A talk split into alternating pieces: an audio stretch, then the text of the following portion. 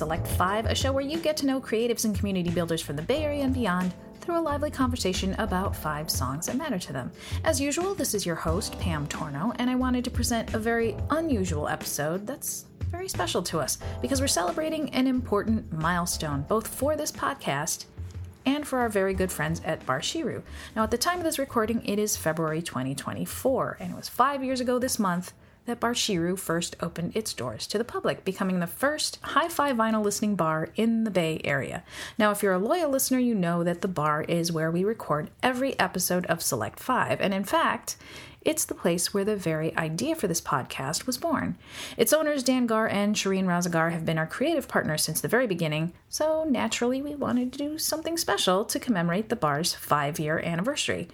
Uh, so we invited friends, supporters, and a few of our past guest selectors to Bar Shiru on a rainy Sunday afternoon and did our very first podcast recording in front of a live audience.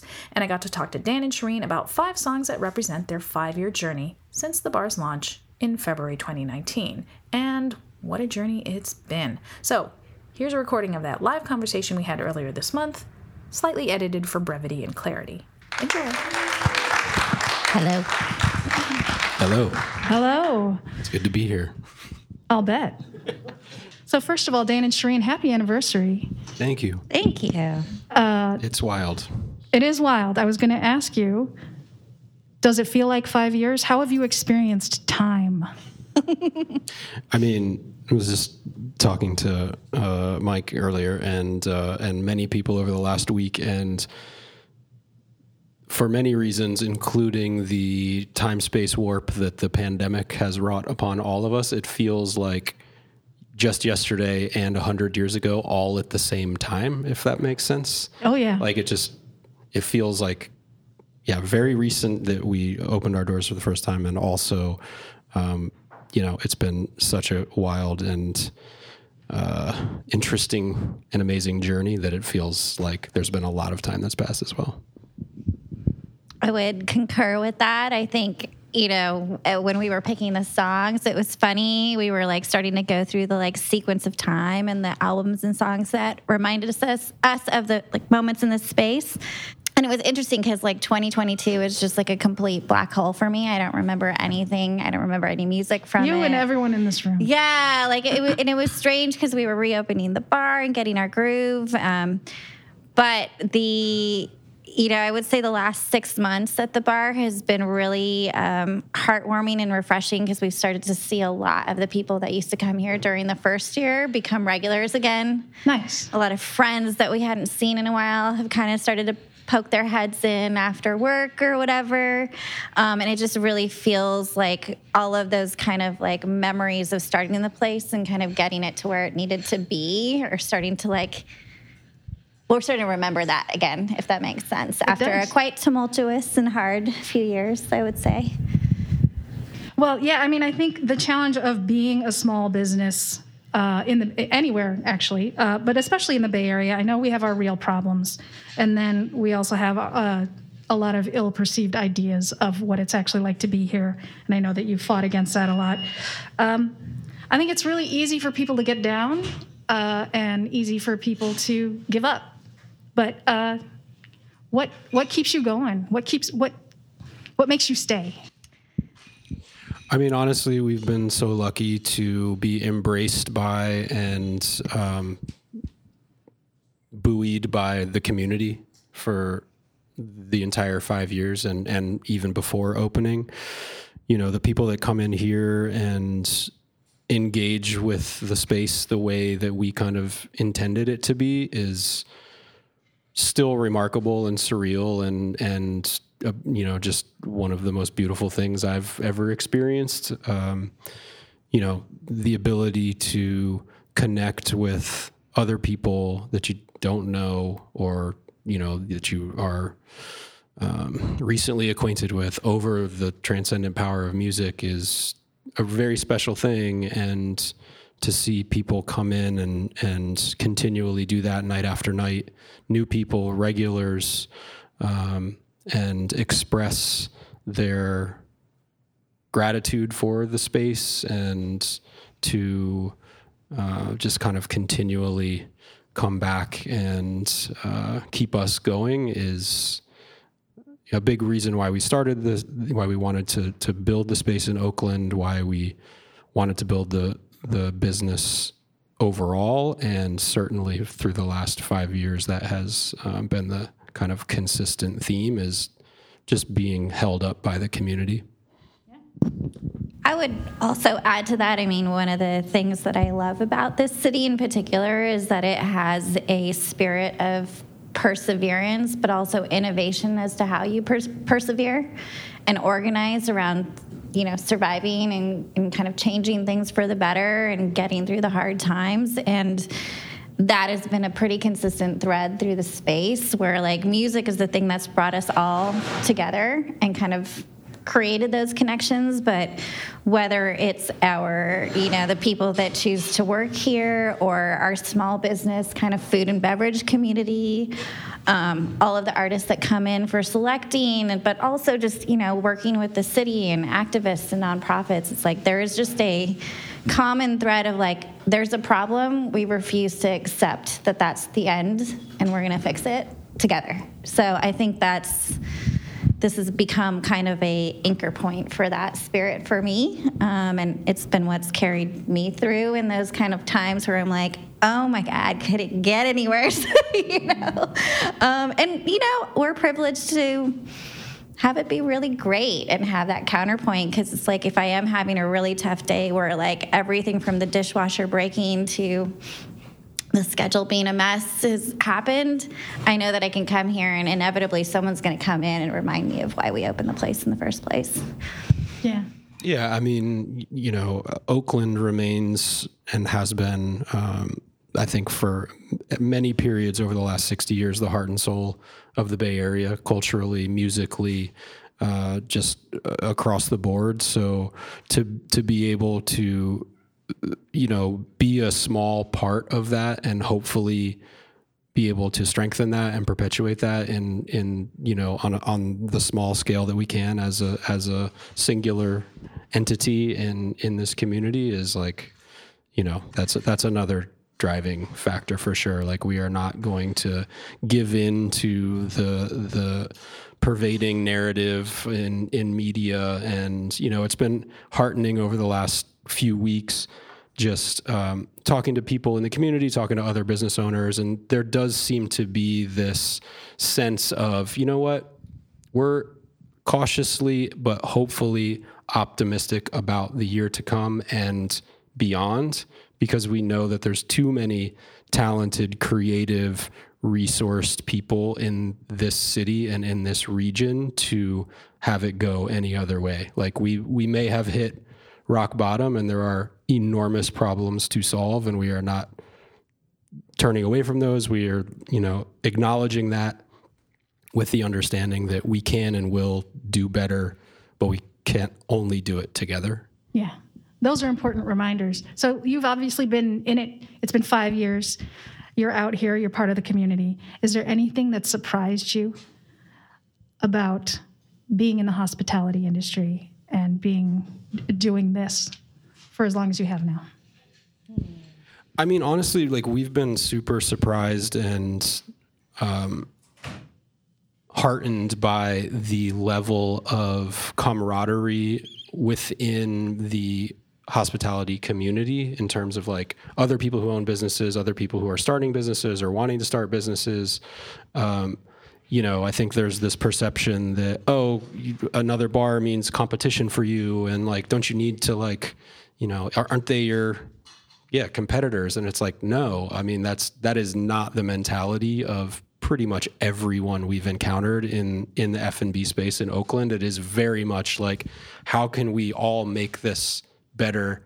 together yeah. and you know the the adage you know rising tide lifts all boats is like it's real, you know, and it's like one of the one of the ways in which we can, you know, breathe life back into Oakland is to go out and be in these commercial corridors and go out and support these other small businesses because that's how you change the perception. That's how you change the reality as well. So I think just yeah, just the community vibe amongst people who are in this space has been uh, been surprising. Yeah.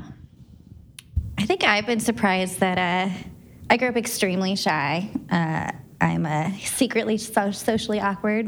Um, I have a lot of panic attacks at the host stand, but I've been I've been surprised at like what a social butterfly I actually am, and how many new friends I've made through this place. Like it's kind of crazy to think you're getting closer to 40. I'm now in my 40s officially, um, and making new best friends you know just like you don't think that's going to happen to you later in life um, so i think that's been the most surprising part is just like just i don't know just having so much more company um, around especially as you get older and kind of like people move away and friends get busier. It's just it's nice to know that you know i've always got someone to gossip with.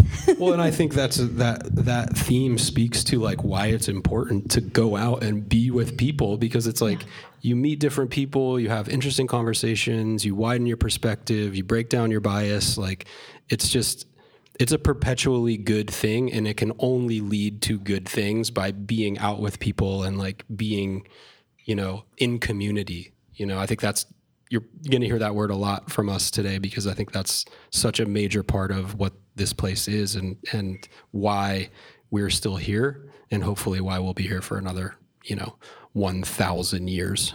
Yeah, let's hope so. if you live that long, I hope you live that long. it'll be an artificially intelligent bar by that time That's fine. I'll be dead. Um, it actually surprises me that you said that you think you're shy because I don't. I don't think of you that way at all. Uh, do you? Do you all want to talk about some music? All right, let's talk about music. Um, so uh, we're going to talk about uh, song number one, um, which, and I have a prop. I have a prop to show you. Song number one comes from this album from Herbie Hancock. It's called Maiden Voyage, uh, 1965 Blue Note. That's all I will say because I want you all to talk about the song that you chose from. I'm actually going to pass to Dan on this one because the the story behind it is just a black hole in my mind. I don't remember anything from that day at all.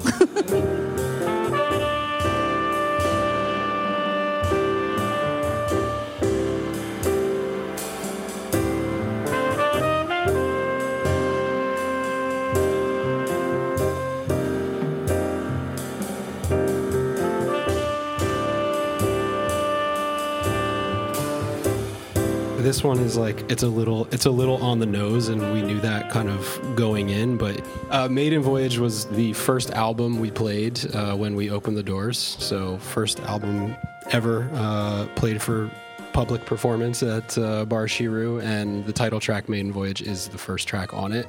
It felt so right because uh, you know this is our first hospitality venture. It was our first night. It was a first in so many different ways that it just felt perfect. And the, the song itself, too, is, you know, that kind of perfect blend of it's it's upbeat it's it's it's a beautiful composition but it's also got that tinge of kind of melancholy and nostalgia that i think is like you know a, a, a really um, key factor in a lot of different pieces of music that that only music can provide in a lot of ways mm-hmm. at least in my experiences over the last four and a half decades is its ability to convey so many emotions in you know a four bar melody or you know harmonics or just just the way it's able to capture what you cannot articulate with words i think is um,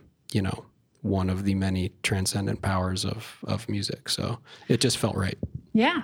Um, and I think, you know, it being your opening night and you are a jazz bar, uh, I think it makes sense to kind of kick things off with sort of post bop jazz, like straight ahead jazz. A- absolutely. And, Herbie Hancock. Yeah, Herbie Herbie is absolutely one of our most played artists here, both as a, a band leader and his um, solo works, which are never really, you know, he's he's the name on the album, but you know, You had Ron Carter. yeah. Anthony Williams Freddie and Ron Hubbard. Carter is like hard, you're gonna be hard pressed to find a better uh, uh, rhythm section in 1965. All from Miles Davis Quintet. Yeah, and Freddie, you know, Freddie Hubbard, uh, kind of standing in place in Miles on trumpet, and uh, George Coleman, who who doesn't really show up a lot in in this era, but uh, you know, he he plays a mean tenor, so he's just like kind of a perfect fit. But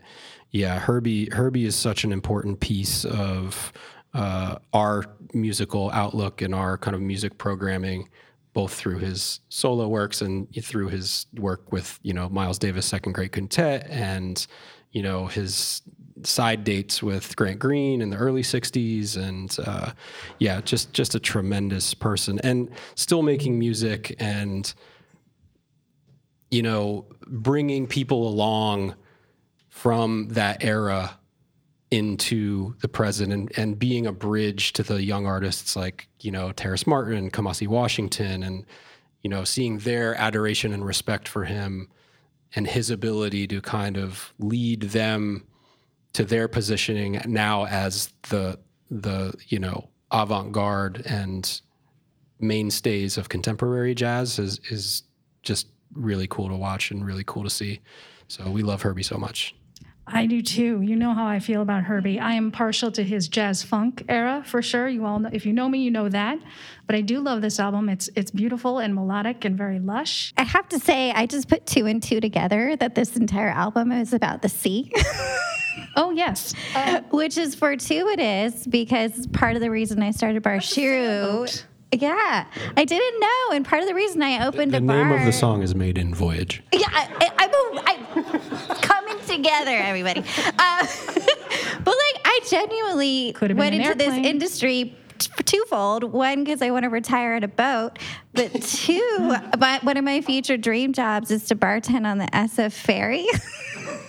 oh, that's right. And play records at the same time. So this is. It's good to have goals, Sharina. It's great. It really is. Never give up on your dreams. I mean, that, that is just such a perfect like microcosm of Shirin's I love it. Bring bring your whole self to this show, please. yeah, you got uh, it. I, and just just before we move on too, it's just yes. like there is so much for me emotionally wrapped up in that song and that night because it was just like such a. Oh, flood. I hope it doesn't give you PTSD. No, no, in a, in a really good way. I mean, like it's a little triggering, but uh, but also like feels, I don't know, really really good, like a rush of. Um, yeah, just just warmth and and emotion that is um, yeah hard to hard to articulate, but um, yeah, we, when we opened our doors, it was like a crazy first night. I mean, there was just people everywhere pulling the records out of the wall, and oh, that's right. The sign was not there. Sign. Yeah, drinks on speakers. drinks on speakers. Please do not touch we didn't know what we were doing. I mean, that was yeah. that was the thing. Is just like this whole the whole thing has been such a learning process, and that night was was a good um, example of that. But it was yeah. also such a.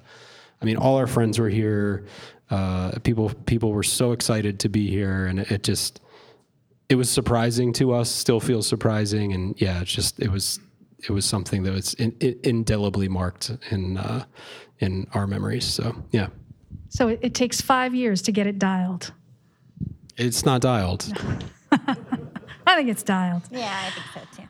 I mean, we you know we we practice uh, the, the, there's a there's a Japanese term called kaizen, which is uh, it means like continual improvement. And while I don't think we you know are in here tweaking every little thing every day, I think there's something really important about that concept that it's like it doesn't mean you can't ever rest and relax and you know, enjoy the fruits of your labor, but I think it means like taking a look at the scope of things and figuring out how you can do it a little better, make the experience a little more enjoyable for people who are coming here, make it a better place to work, make it a, a, a stronger piece of the community. So I don't know, we just we we love that kind of approach. You're never good enough. You can always be better. That's what that's I heard. That's right. Okay. Uh, all right, we are. Um, we're going to be jolted out of our bliss a little bit and into a place of action. Uh, the year is 2020, not a year that people like to reminisce about, but uh, out of hard times, sometimes comes great music.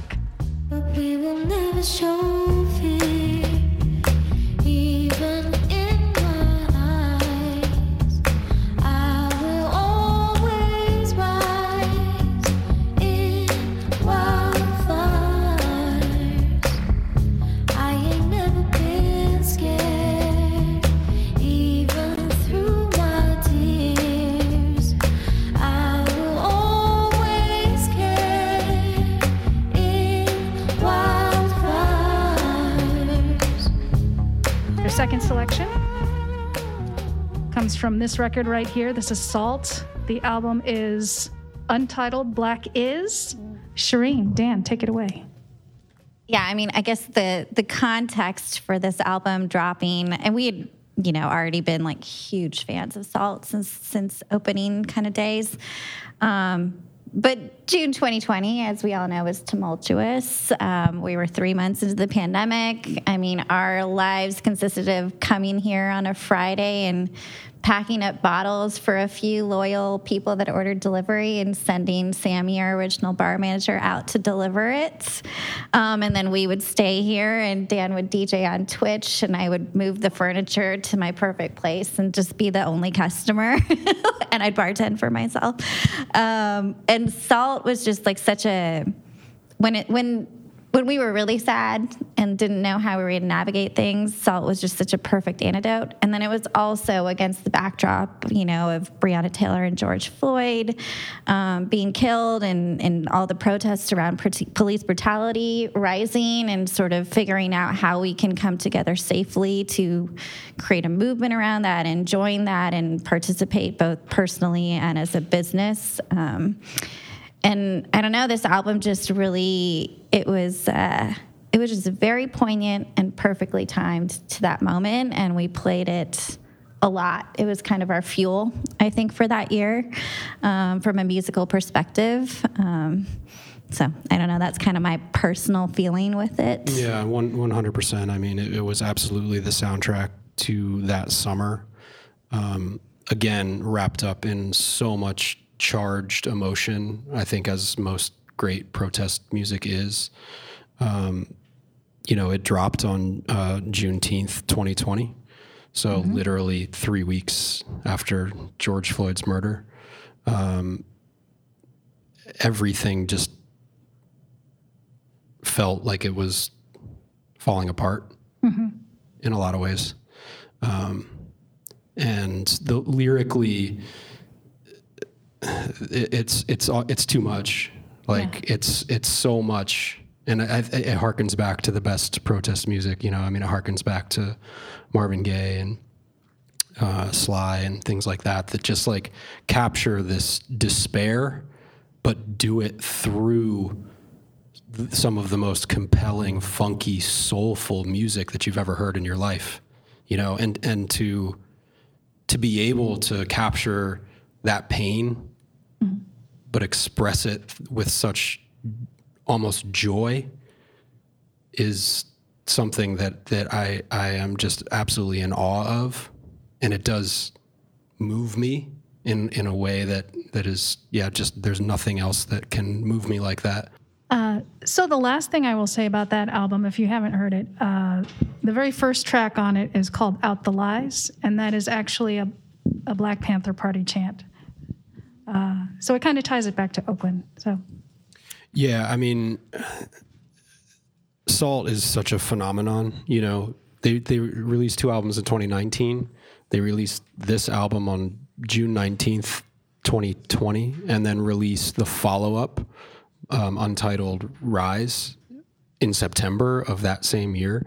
So, like the prolificness and you know Inflo and Cleo Sol and uh, you know that the whole crew um, just their ability to channel what was happening into their work i think is truly remarkable. And you know as brian and i were just talking for a second and it will forever at least for me and i know for a lot of people will remain the soundtrack to 2020 Mm-hmm. You know, when, and and and you know, Brian was just saying when they're making the documentary about that summer, it, oh. Sault's going to be the soundtrack.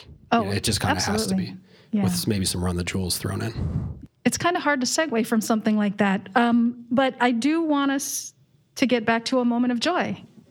Um, so let's talk about the intersection of jazz and hip hop because I know that's your sweet spot. Um, I'm going to hold up the album and I know you're all going to know it. Track number three comes from The Low End Theory by a tribe called Quest. And get mine, underline the jazz. The what? The jazz to move that ass for the tribe originates. That feeling of is so universal sound. Bless the brothers on the ground and the one six below. You didn't have to go. Some say that I'm a social cause I once had an orgy. And sometimes for breakfast I eat grits and porgies. If this is a stinker, then call me a slink. I ask. Now check it out. All my peoples in Queens, you don't stop. Now all my peoples. Tell me about the song. You could have chosen any, literally any song from this album, and it would have been awesome. But you chose. Yeah, we chose uh, jazz. We've got. Yeah, I mean the intersectionality of jazz and hip hop is is certainly a, a, a piece of why we chose this. Um, you know, we like to talk about how we program music is a focus on jazz in all its eras, expressions, and forms.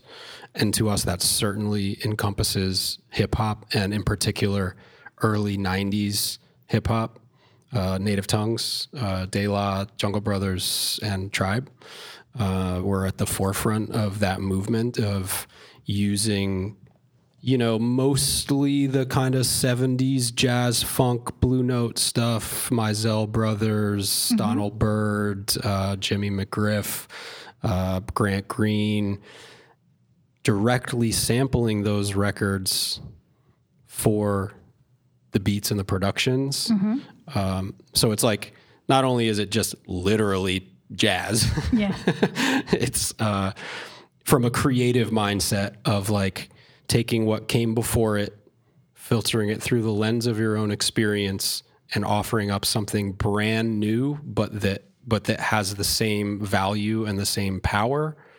Hip hop, one hundred percent did and continues to do that. So for us, hip hop is jazz, mm-hmm. um, and you know, some sometimes I'll, we'll be playing hip hop in here, and it was more in the early days because I think now people understand our our view, our broad scope of what jazz actually entails uh, for us anyway. Um, but yeah, there were times when people came up and we were listening to Tribe or De La or something. They were like, "Oh, are you guys going to play any jazz?" Like we thought this was a jazz bar, you know. And it's like I think that's a a, a misconception that we've worked to um, overcome. I think yeah. like, you know, we're sitting in front of this massive wall of vinyl and we're very kind of uh, cognizant of what's facing forward yeah. because it's not just Blue Note, Impulse, Cadet, Argo. It's not just what many people would consider traditional. I'm doing air quotes for for radio. Air quotes. the quote air quotes. Jazz. um, yeah, I mean it's it's hip hop, it's soul, it's funk, it's um, everything that has that creative mindset of delivering something new uh, to us is is in the jazz realm. I just love the feeling of the record. Um, you know, it's one of those where if I'm hosting and we're just kind of moving real fast and it's a busy happy hour and the place is packed and it's bustling and you put that album on it's just this like warm cozy feeling comes over the space and everyone just like is immediately relaxed like on a sunny day at the park uh, regardless of what's happening outside or inside here. So you know, on top of obviously like loving a tribe called Quest and like loving their music, I particularly love the feeling it kind of um, evokes in this space um, and, and, the emotional energy it brings to the space because it's just sometimes you're just like you know you're just like ready for that kind of like happy fun chill vibe. To me it brings new york new york city for sure. And uh, being from New York, that's what I really like about, or one of the things that I really like about it. Uh, as we were prepping for this podcast, there was a very cryptic note from you about how this reminded you of something that was written on the wall on the sheetrock do you have a story to tell yeah, about that? so so this this space was an empty concrete box when we looked at it, and and um, when we started to build it out, you know, they they you put up frames before you put up the sheetrock, um, and when when the frames were up, but before the sheetrock was up, um, we had we had a, a friend in, um, and we were just like, you know what, we need to like leave some messages for posterity in the walls. Oh. You know, so we, we were like, okay, let's make it song, you know, song titles uh, is is the assignment. and we just kind of went around with a with a you know fat tipped sharpie and just kind of wrote stuff on the on the walls and uh, right behind the bar uh, it says jazz we've got uh, just because I mean for me too just anecdotally like I mean tribe is top five for me all time genre agnostic like top five uh, low end theory was one of the first three CDs I ever bought and it has stayed in my life on heavy rotation since that day. Um, so it's it's incredibly meaningful for me, just in terms of my musical lexicon and and what has carried me through various stages of my life, and it's just it's an impeccable album. Um, and and and Midnight Marauders, you know, following up a few years later, same. I could I could have picked anything from Midnight Marauders too.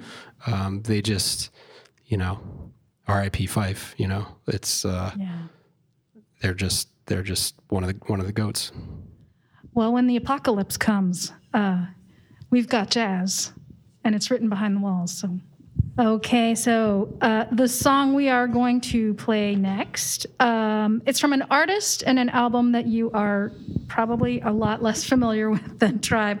Uh, but if you live in Oakland and if you love Oakland, this is a piece of music history you should know. Uh, I don't have the prop because it is on the wall where it should be. Um, the artist is Calvin Keys. The album is called Shawn-Neeq.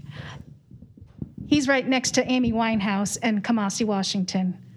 Uh, Dan Shirin, tell tell me about tell us about this album or about the song that you're going to play. Um, I can't remember how we got introduced. Um, they may have reached out. You'll have to tell that story, but uh, it was last year's anniversary, um, and we decided to just do like a week long series of music events. And one of them was an album listening event with Calvin Keys, who it was my first introduction to him. I didn't I didn't know him. I didn't know he was this like Oakland jazz legend that had been such an impeccable artist for so long.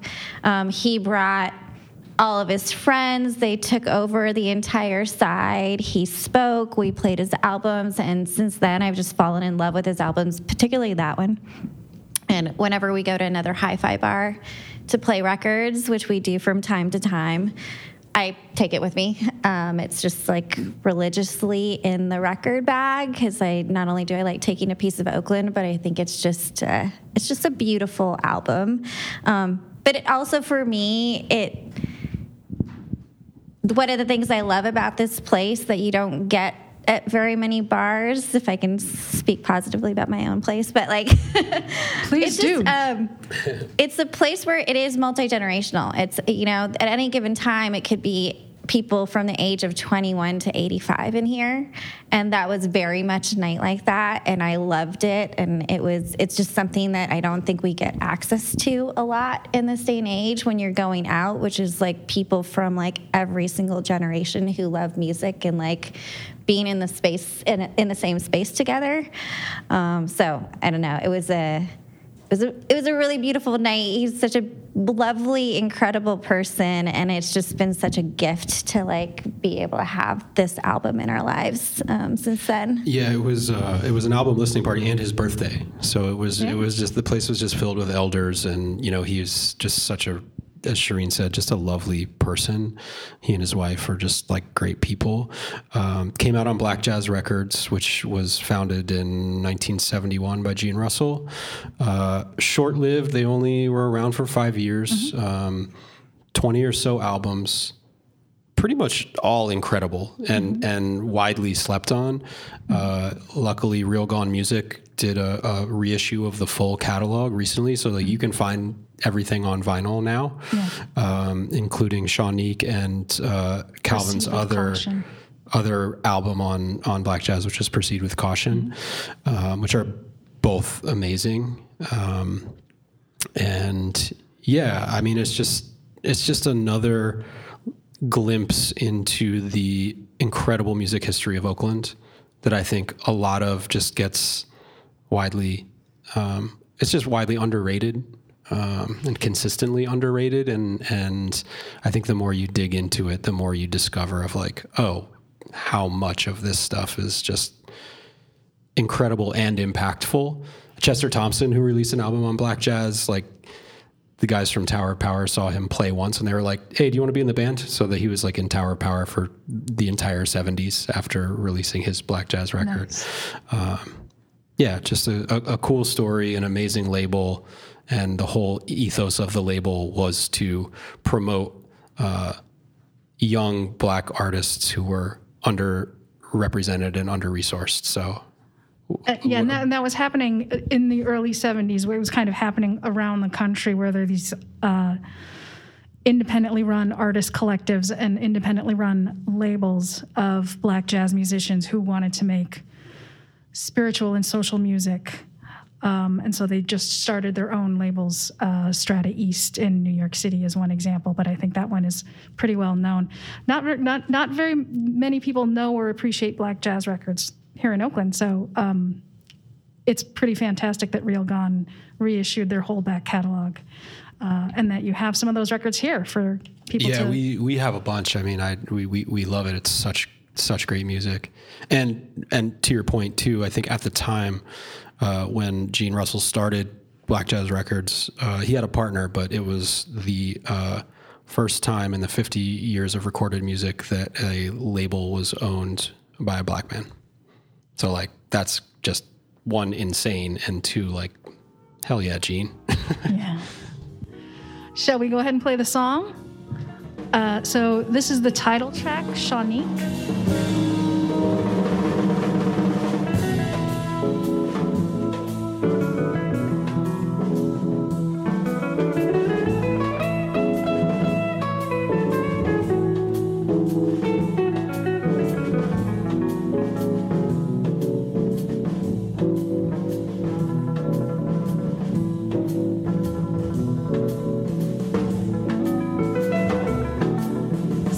Gorgeous guitar work. I know it's like a walking down Telegraph and meandering your way to the lake on a warm sunny day. That's how I think of that song.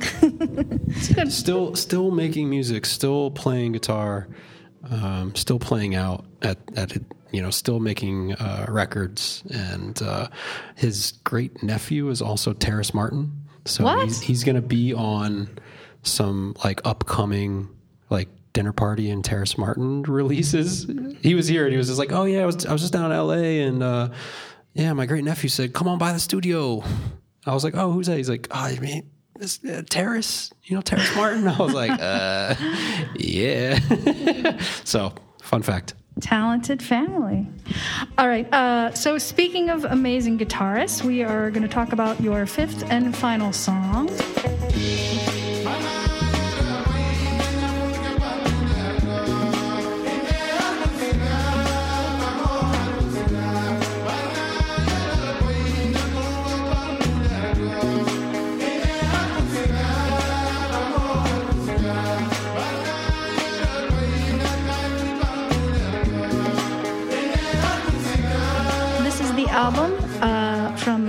Vieux Farka Touré and Khruangbin, so it's a collaboration. The album is called Ali. Uh, Ali Farka Touré is also a famous guitarist who is the father of Vieux. I think I'm pronouncing that right. I, I took French. I think you nailed it way better than I was going to say it. Mm-hmm. Velux. Tell us about the song you selected on this album.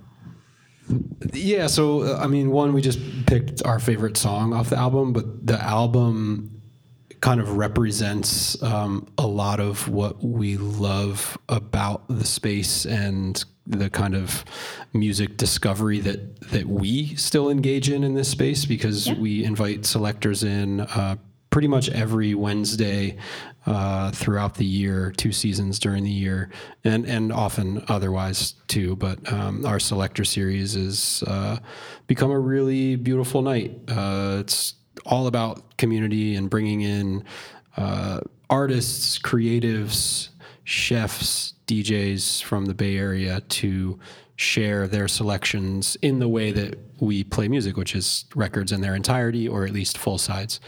So uh, we actually heard this album because our dear friend, uh, Chef Sarah Kiernan, who and uh, a select Know her, love her. select five alum uh, played it, and it was like mid last year. And Shirin was like, "Oh my god!" She came out and she's like, "What? What is this?" I was like, "I'm not really sure. It sounds like Khruangbin, but I'm sh- I'm sure I would have heard of it. I mean, come on."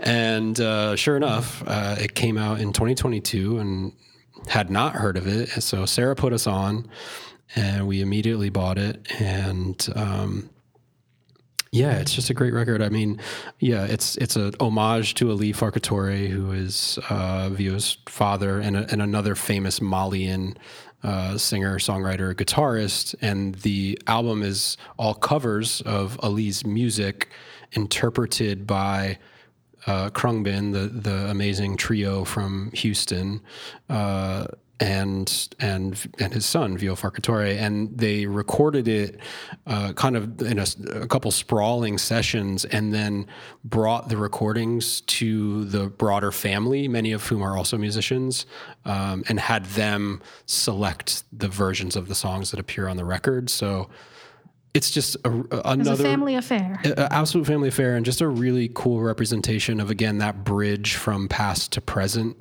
that I think a lot of great music um, can can lead us to, uh, putting you on to older things reinterpreted through uh, the talent of of the current or the future you know generations of of artists and musicians. So yeah, it's just a it's just a dope, beautiful record.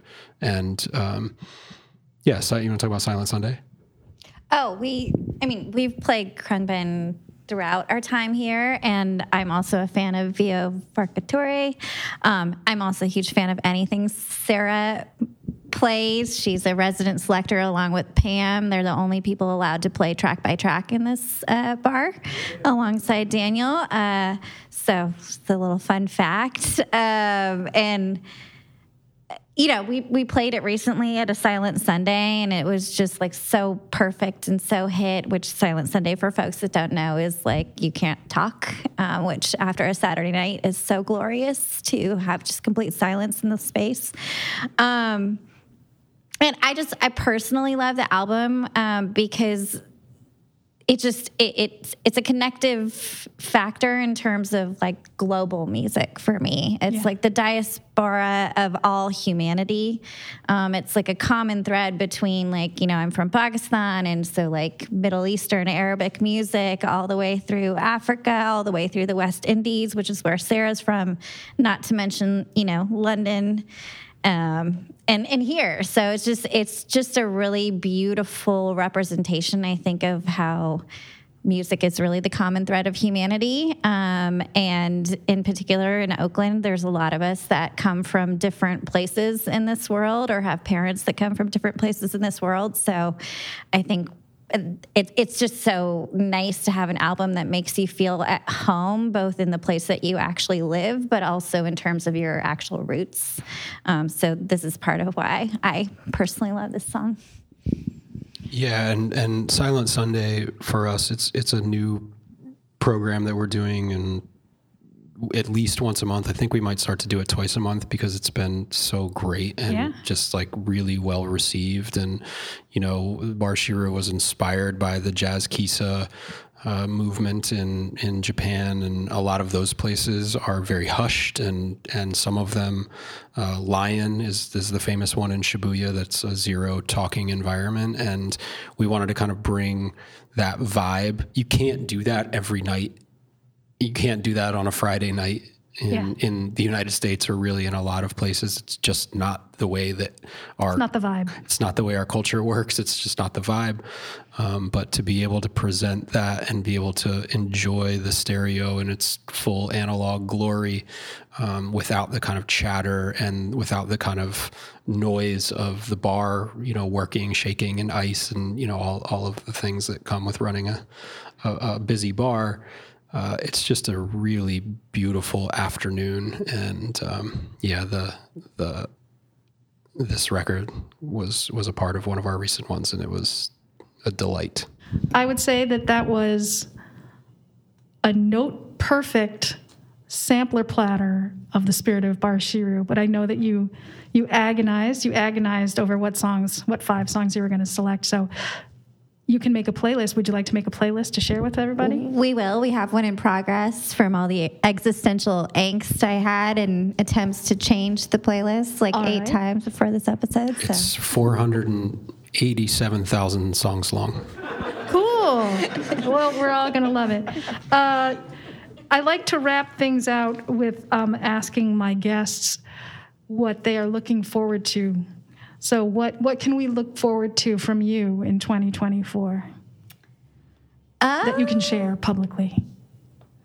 I think obviously it's just nice to have our little bar baby grown up uh, and just kind of on its way. Um, and just looking forward to continuing to like have the space flourish with the all the lovely, amazing people that uh, choose to work here, um, and maybe a new spot. Who knows? Um, Maybe. so that could be in the works. We will see. Yeah, honestly, for for me, it's just you know more of sharing the transcendent power of music with people who choose to come and spend their time with us. That's that's what it's all about. Here, here. Well, may you survive many, many multiples of five years for sure. Uh, that's it, you guys. We reached the end of the program. I want to thank you all for coming from the bottom of my heart. Huge, huge shout out to Brian Douglas, our technical director. Hey, Brian. You would not be hearing our voices without him. Also, huge shout out to Kate Sullivan, our producer, who ran logistics on this whole thing and on the whole podcast. Uh, I am Pam Torno, I'm the host. And uh, if you are not already subscribed to the podcast, I humbly ask that you do. We have merch, actually. We have stickers and buttons, and you shouldn't leave here without taking some. Uh, legally required. uh, I think that's it. Let's party.